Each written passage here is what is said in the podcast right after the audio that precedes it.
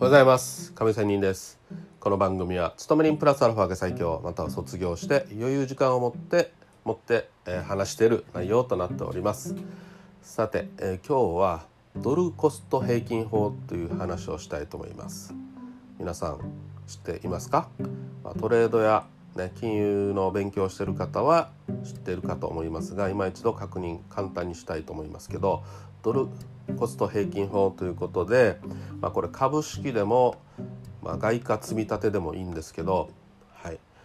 毎日株や為替は上がったり下がったりします。これは仮想通貨でも何でもいいんです、ね、この値段が上がったり下がったりしますが毎月一定の金額でねとにかくその株や為替を買うということをずっと10年とかいう単位でね、えー、積み立てていくということなんですね。さあそうすると株とか為替は上がったり下がったりします。でずっと上がっていればねあのいいんですけど下がることもあるわけですよ。ね、で今月ねあの買ったものが来月は下がったりもしますでこの下がったらもちろん目減り資金が目減りはするんですけどその下がった時にも同じ、えー、定期的に買うということはこの下がった分の差益を少し打ち消すことが打ち消すことによって、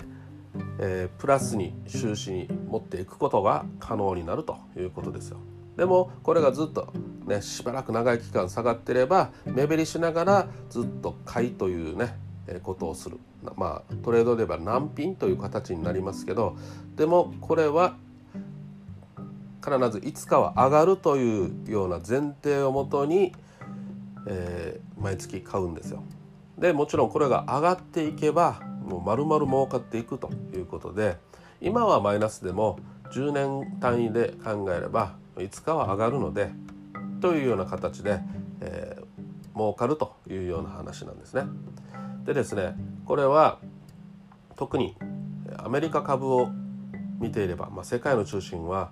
アメリカ株なので世界はねアメリカを中心に経済動いていますのでそういう意味でアメリカ株を見た場合に本当にずっと上がってるんですよ。もちろん下がったりしてる場面もありますけど長い時間軸で見たらずっとアメリカ株は上がっています。なのでこのドルコスト平均法という方法での投資っていうものが注目されて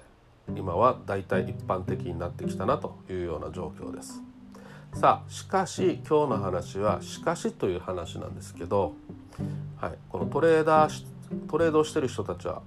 ね、特に分かってることだと思うんですけどこういうトレードの手法は永遠に儲かる方法っていうのはありません。なのでこのアメリカ株がもちろん現在長年10年20年単位で上がってはいますけどじゃあこれが本当に永遠に続くかといえばやっぱりねこのトレーダートレードの世界ではいや永遠っていうのことはありませんのでいつ私はドルコスト平均法っていう、ね、方法が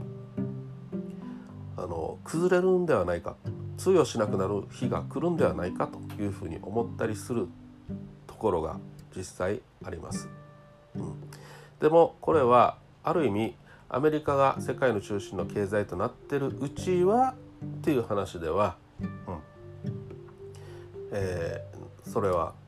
しばらくは続くんではないかっていう前提もあります。